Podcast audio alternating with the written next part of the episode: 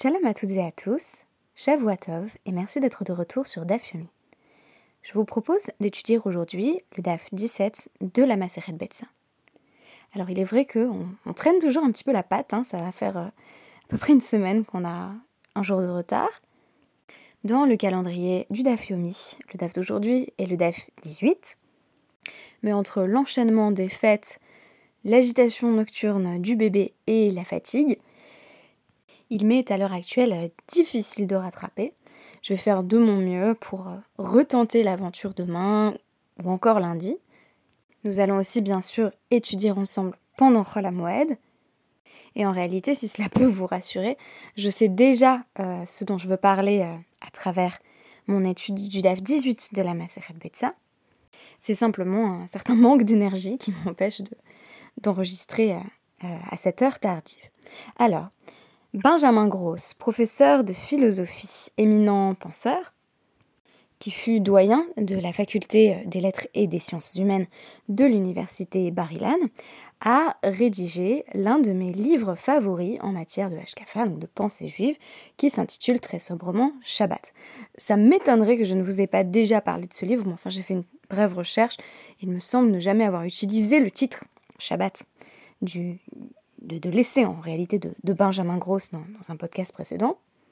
C'est un livre dont je vous conseille vivement la lecture et qui a pour principal mérite, à mon sens, de penser euh, l'institution du Shabbat comme quelque chose qui aurait à nous apprendre à toutes et tous. Et je ne suis pas en train de parler uniquement du peuple juif, mais bien de l'humanité tout entière, puisque la quatrième de couverture décrit déjà l'institution du Shabbat comme, je cite, la plus importante contribution du judaïsme à l'humanité, mais aussi le fondement de la vocation spécifique d'Israël.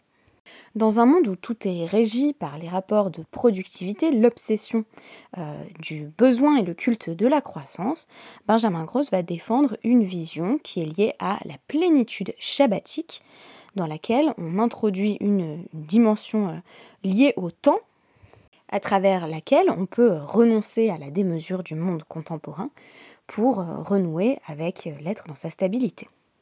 Derrière les intuitions du Shabbat, il y aurait en somme de quoi euh, instruire l'humanité tout entière, sinon sous la forme du respect du Shabbat tel qu'on le connaît dans la tradition juive, qui n'est ni recommandé ni même autorisé pour les non-juifs, du moins sous la forme plus philosophique d'une compréhension des intuitions que révèle la notion même de Shabbat et son institution dans le judaïsme. Alors, si on s'en tient à cette description, on a envie de dire, voilà, la plus importante contribution du judaïsme à l'humanité, c'est quand même très sympathique. Alors, a priori, en tant que juif, on a créé le Shabbat, ok? Par la suite, les chrétiens nous l'auront repris avec le dimanche, en décalant un petit peu mais c'est quand même très sympa de notre part, on a envie de dire, d'avoir euh, voilà, créé, façonné cette institution du Shabbat.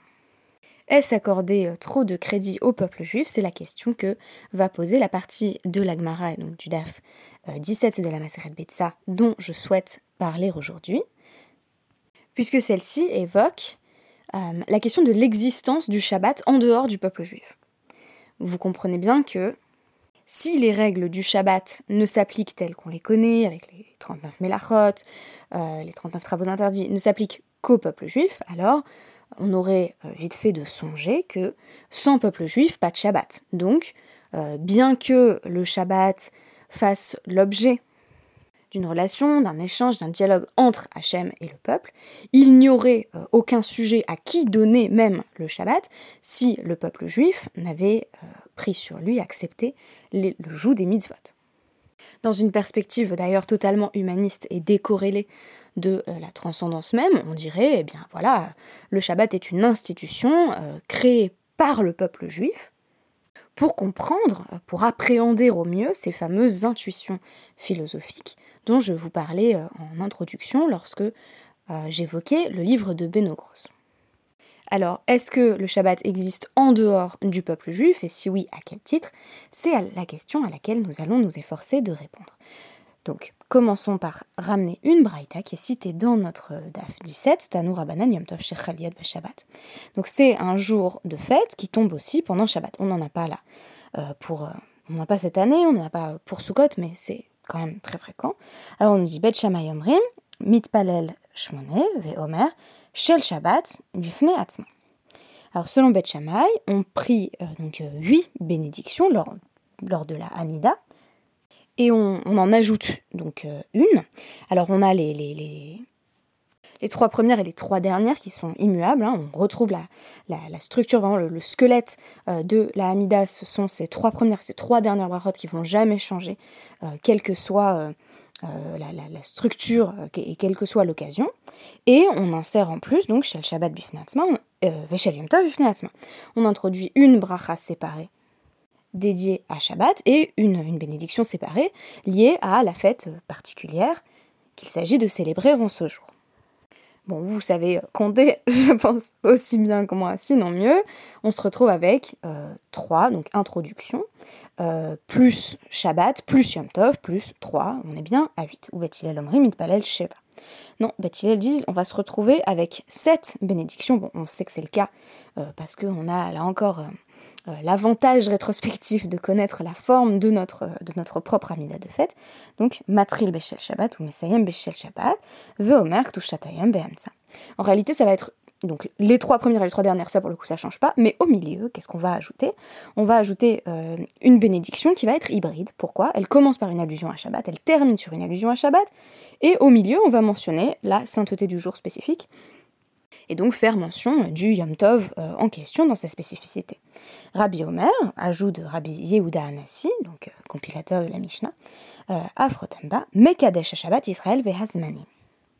Il dit, on conclut même ainsi, donc rappelant à la fois Shabbat et la fête, béni sois-tu Hachem, qui sanctifie le Shabbat, Israël, le peuple juif, et les Zmanim, donc euh, les, les Yamim Tovim, les fêtes, euh, ces, ces, temps de la sainteté que sont les jours de fête.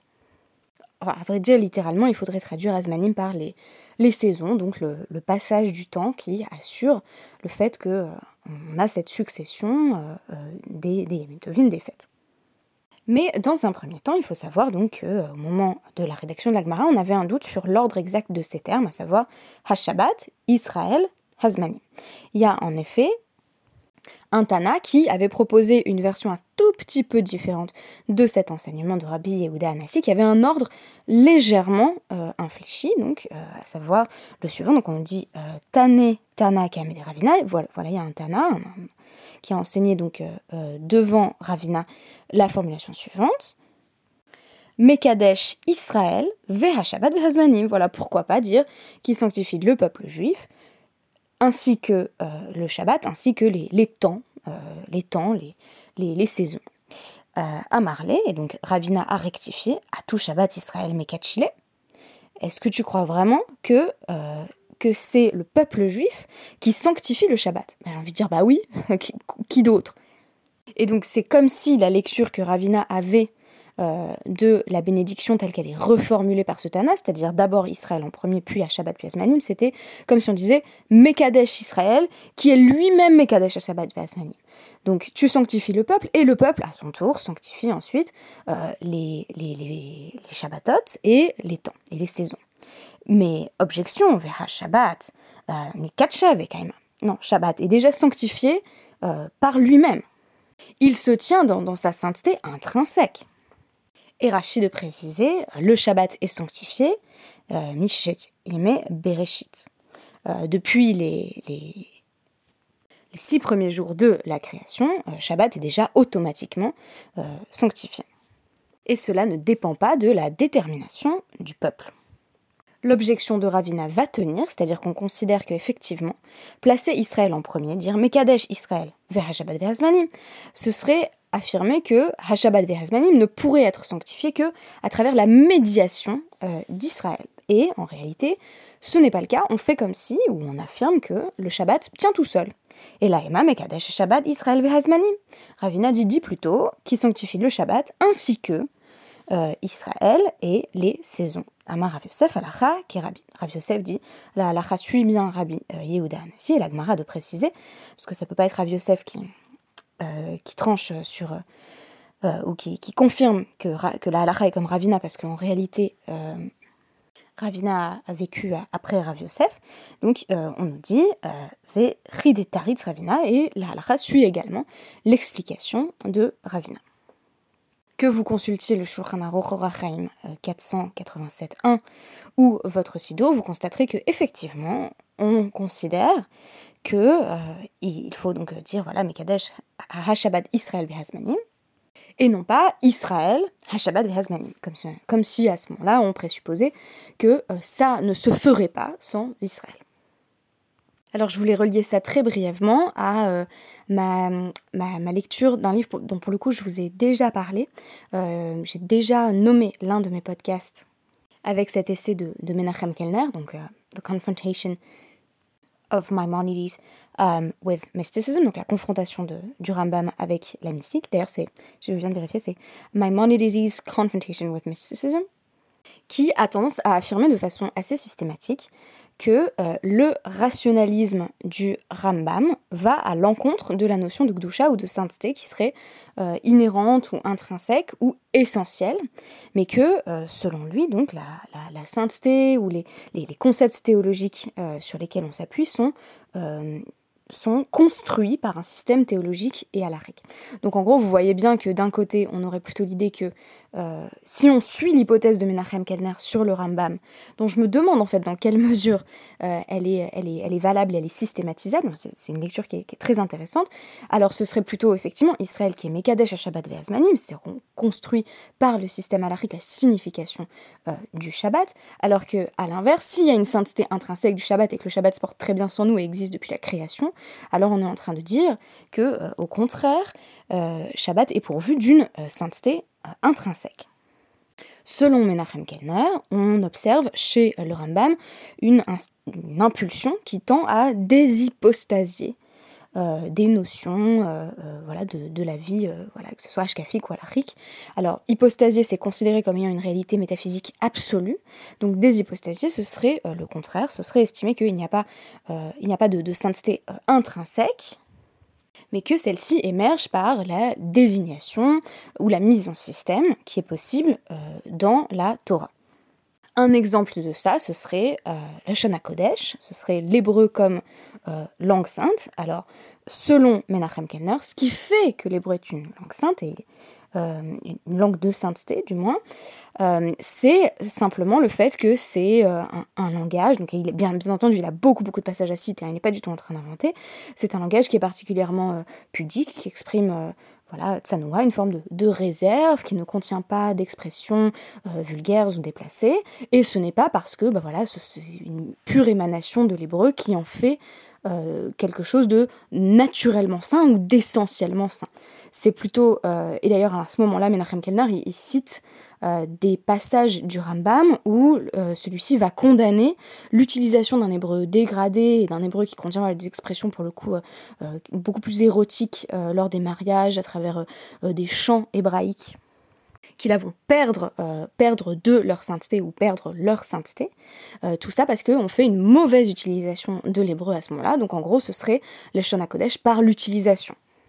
Si la Kedusha est liée simplement à un ensemble de caractéristiques, par exemple, euh, voilà, c'est une, langue qui contient de nombreux euphémismes, etc., etc., alors je n'ai même pas besoin euh, d'affirmer une réalité euh, métaphysique absolue de la sainteté de l'hébreu, en dehors de cette utilisation, et bien au contraire, le fait d'avoir une utilisation, on va dire, dégradée de l'hébreu serait susceptible de retirer quelque chose de cette sainteté qui est complètement présupposée, bien entendu, par le Rambam auquel cas il n'existerait pas, si on pousse vraiment Menachem Kellner, sa lecture du Rambam jusqu'au bout, il n'existerait pas de, euh, de, de, Touma et Tahara, par exemple, de pureté d'impureté rituelle ou de sainteté en soi, mais bien des objets, des lieux, des individus auxquels la sainteté est conférée. Donc il n'y aurait jamais euh, d'application de ces grands principes ou concepts alariques, métaconcepts, en dehors de leur euh, incarnation.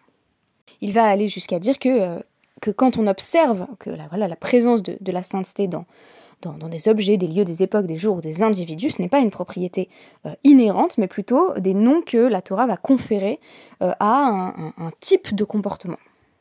Et du coup, pour revenir au Shabbat, euh, une question que je me suis posée par rapport au Shabbat, c'est est-ce que, donc qu'est-ce que ça signifie, par exemple, enfreindre les règles du Shabbat dans un système, voilà, et légal qui est défini par la Torah Est-ce que ça veut dire justement, bah, de manière purement constructiviste, que bah, je ne peux enfreindre les règles du Shabbat que par rapport à ce système, en, tant que j'accepte le joug de ce système, et donc je ne suis véritablement susceptible d'être khayab, khayavet, d'être responsable ou, d'être passible d'un châtiment qu'à partir du moment où je connais et prends sur moi euh, ces règles. Mais alors, que se passe-t-il quand une personne qui ignore... Euh, voilà, la personne ignore qu'elle est juive, ignore ce que c'est Shabbat ou les règles du Shabbat, et cette personne enfreint le Shabbat? Que se passe-t-il?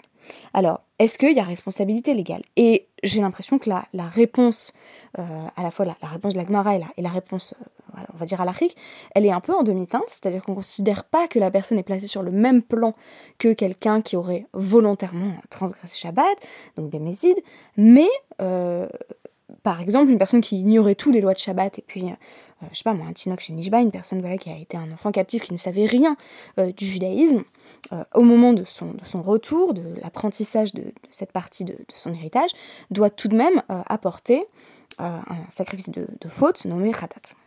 C'est donc comme s'il y avait eu infraction lié au Shabbat qui existait en fait de manière objective et absolue, donc en dehors de euh, la connaissance de euh, la personne. C'est un peu la, question philosophique euh, un peu rebattue de est-ce que quand un arbre tombe dans la forêt et qu'il n'y a personne pour l'entendre, est-ce que l'arbre tombe vraiment? Bah là, on nous dit oui, oui, l'arbre il tombe vraiment et Shabbat existe vraiment, même si t'es pas en train de le faire. Alors c'est vrai que euh, on se retrouve avec une vision beaucoup plus essentialiste euh, du Shabbat, peut-être plus essentialiste qu'on ne le souhaiterait, et que euh, ça tend à contredire, du moins la, la Gemara telle que je l'ai interprétée, tend à contredire la lecture que Menachem Kellner, donc universitaire spécialiste du, du Rambam, nous propose de Maïmonide. Je glisse au passage que mon, Roche Shiva, le, le Rav Jeffrey Fox, a une lecture tout à fait euh, euh, différente du, du, Rambam, et notamment de sa perspective sur Shabbat, puisque selon lui, euh, Shabbat relève effectivement de, de l'absolu, de la notion métaphysique complètement essentielle, et non pas d'une simple création à l'arc. Mais en même temps, dire que Shabbat existe de façon absolue et en dehors de la médiation du peuple juif, n'est-ce pas, nous donner de nouveaux outils pour penser euh, les apports possibles du Shabbat pour l'humanité tout entière, à travers l'idée en quelque sorte que, bon, c'est vrai que Israël, de fait, sanctifie Shabbat, mais c'est plutôt quelque chose de descriptif plutôt qu'une nécessité euh, absolue. De fait, nous prenons en charge l'institution de Shabbat vis-à-vis du reste de l'humanité à l'heure actuelle. on pourrait poser la question d'ailleurs de qu'est-ce qui restait de Shabbat euh, chez les chrétiens? Par exemple, quand, on lit, euh, euh, je sais pas moi, Room with a View de, de Forster, on voit que les, protestants, à un moment donné, avaient une version assez stricte du Shabbat le, dimanche qui, impliquait effectivement de, ne pas travailler, de, ne pas faire de, bah, pas, des travaux interdits, mais de vraiment s'abstenir de, tout travail. Ça, c'est pas complètement tombé en désuétude, mais bon euh, c'est plus exactement la même chose, euh, me semble-t-il, chez la plupart des chrétiens. Or, si l'on dit que euh, Shabbat existe depuis la création, alors on est en train de poser plutôt un principe directeur de l'existence, qui serait un principe de, repos, de retour à la source, de retour à l'être, qui excéderait la concrétisation historique indéniable et extrêmement importante, bien entendu, que serait la prise en charge du Shabbat tel qu'on le connaît par le peuple juif. En d'autres termes, le monde entier aurait besoin euh, d'une notion euh, de Shabbat. Shabbat aurait quelque chose à apporter à tout un chacun, même si il n'y a pas lieu de douter que c'est nous, en tant que, juifs et juives, qui euh, sanctifions le Shabbat au quotidien, ou plutôt hebdomadairement, il faudrait dire pour être plus précise, et ce dans la pratique d'un Shabbat qui va prendre à travers la Torah et les mitzvot une forme bien particulière et adapté à notre peuple. Voilà, je vous remercie euh, pour, euh, pour cette écoute, pour votre écoute, et euh, je me réjouis d'avoir partagé cette réflexion avec vous. Alors je vous donne rendez-vous demain pour étudier bah, autant de DAPIM que possible dans le but d'être à jour. Merci beaucoup et à demain.